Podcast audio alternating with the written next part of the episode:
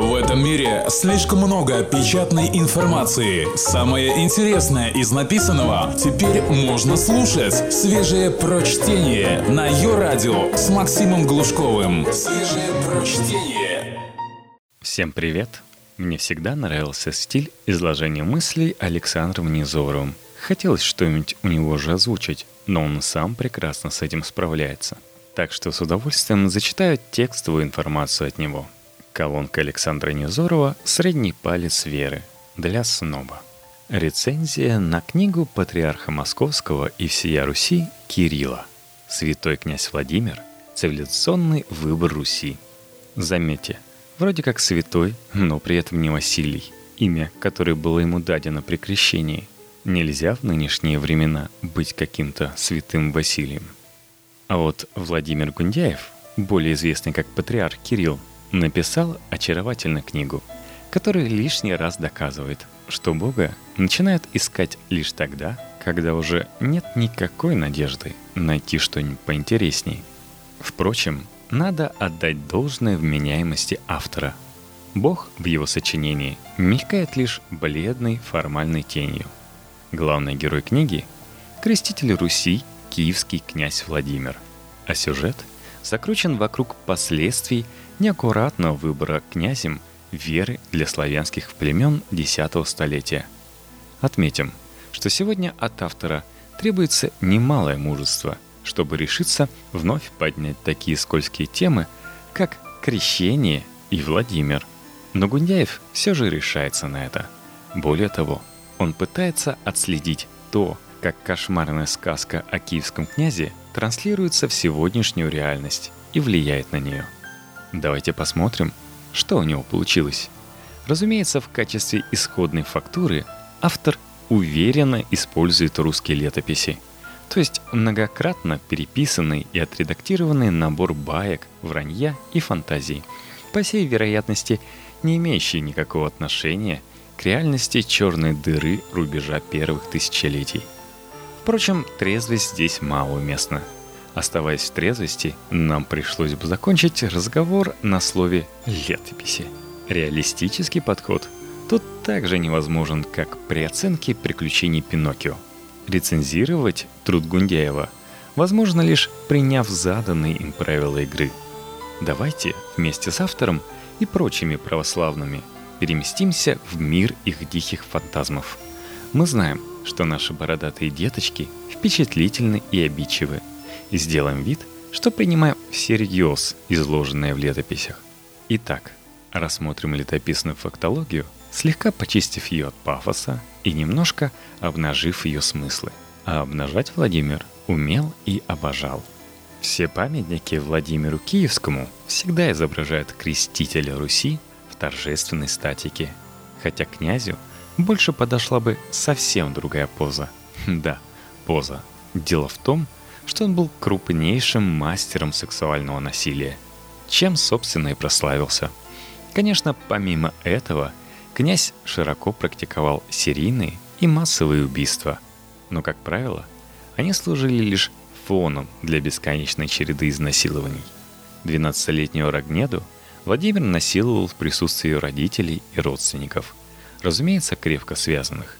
Вероятно, в какой-то момент ситуация показалась князю недостаточно пикантной. И он распорядился тут же, на глазах насилуемой девочки, зарезать ее отца и братьев. Что и было исполнено. Не менее живописно было обставлено крестителем Руси и изнасилование беременной жены своего брата Ярополка.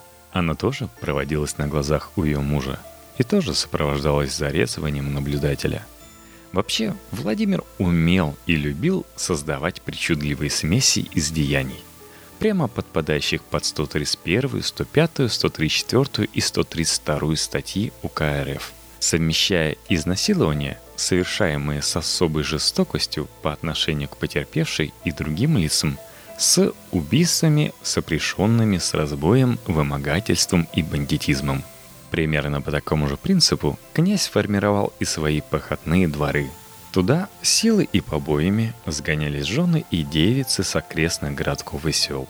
По подсчетам летописцев, только в Вышгороде, Белгороде и Берестове в сексуальном родстве у крестителя единовременно содержалось не менее 800 лиц женского пола. Разумеется, в похотных дворах Владимир имел возможность насиловать чужих жен и дочерей вдумчиво и почти без всякой помехи, так как униженные и избитые мужья и отцы рыдали за тыном, то есть за оградой. Отметим, что весь этот компромат никогда не вымарывался, а исправно и гордо кочевал из одного летописного списка в другой. Вероятно, по той причине, что именно эти свойства Владимира были наиболее симпатичны народу богоносцу. Как бы то ни было, но сегодняшняя правовая система РФ могла бы предложить Владимиру Святославовичу только пожизненное заключение, а также титул особо опасного рецидивиста, сексуального маньяка и серийного убийцы, место которого рядом с Гейси, Чикатило и Джеком Потрошителем. Последующая история князя ничего по сути не меняет. Где-то подцепив, судя по симптомам, хламидийный конъюнктивит, Владимир решил, что навсегда слеп и до конца дней своих будет обречен слепую насиловать черт знает кого. Возможно, даже кривых, косых и лысых. Только свежее прочтение на Йо-Радио. Наверное, это была невыносимая для него перспектива. Перебрав все местные способы исцеления, он обратился к византийским колдунам и в надежде на волшебную силу их магии принял некое крещение, абсолютно не понимая его смысла. Дело в том, что знакомиться с основами христианской веры он не мог при всем желании. Напомню, что ни по латыни, ни по-гречески князь не знал ни слова. А первый перевод Евангелия Астромирова на славянский был сделан только через 50 лет после смерти Владимира. Впрочем, как известно, и по-русски Владимир ни читать, ни писать не умел. Конъюнктивит, разумеется, со временем прошел сам собой. Владимир, окрещенный Василием, зауважал новую магию. Но византийские попы решили не останавливаться на достигнутом и приложили киевскому князю симпатичную гринчанку Анну в обмен на тотальное крещение всего славянского народа. Стороны долго дурили друг друга, но в результате сделка состоялась. Естественно, киевскую, а затем новгородскую публику крестили с помощью побоев, шантажа, огня и меча – Бессмысленность и формализм процедуры греков не смутил. Они имели богатый опыт создания варварских метрополий и давно убедились в их безусловной доходности. Автор труда «Святой князь Владимир. Цивилизационный выбор Руси» вероятно тоже видит, как выглядит летописная фактура, зачищенная от патетики и лести. Вероятно, и ему очевидно, что киевскому неграмотному маньяку – нельзя было доверить даже выбор туалетной бумаги, не говоря о чуть более серьезных вещах, вроде мировоззрения для целого народа. Но, сблизившись с той или иной скандальной подробностью крещения, Гундяев нигде не решается идти на таран, чтобы мощью патриаршего слова раздавить очередной зловредный факт. Он начинает маневрировать, ловко уходя от любых соприкосновений с малоприятными подробностями – Впрочем, здесь дело не только в авторском бессилии самого Гундяева, а в той традиции, которой он обречен следовать. Рецензируемая нами книга – это не более чем очередное лего патриарха Кирилла. Из мертвеньких казенных деталек еще синодальной штамповки автор старательно складывает искусственного динозавра православия. В этом рукоделии нет ничего криминального. Но, как всякое лего, оно и рассыпается при первом нажатии. А очень громкое название книги «Выбор Руси» остается мертвой декларацией. Впрочем, понятно, что никакого выбора и не было. Его не совершал Владимир, его не делали киевляне и новгородцы, которые так и не поняли смысл совершаемых византийскими попами манипуляций с речкой и крестиками. Была лишь цепь скандальных и анекдотических случайностей – в результате изолировавшая Русь от цивилизации и превратившая ее историю в тысячелетний путь маразма, отсталости и боли. По скриптам. Напоследок, я полагаю, необходимо немножко пожурить автора книги.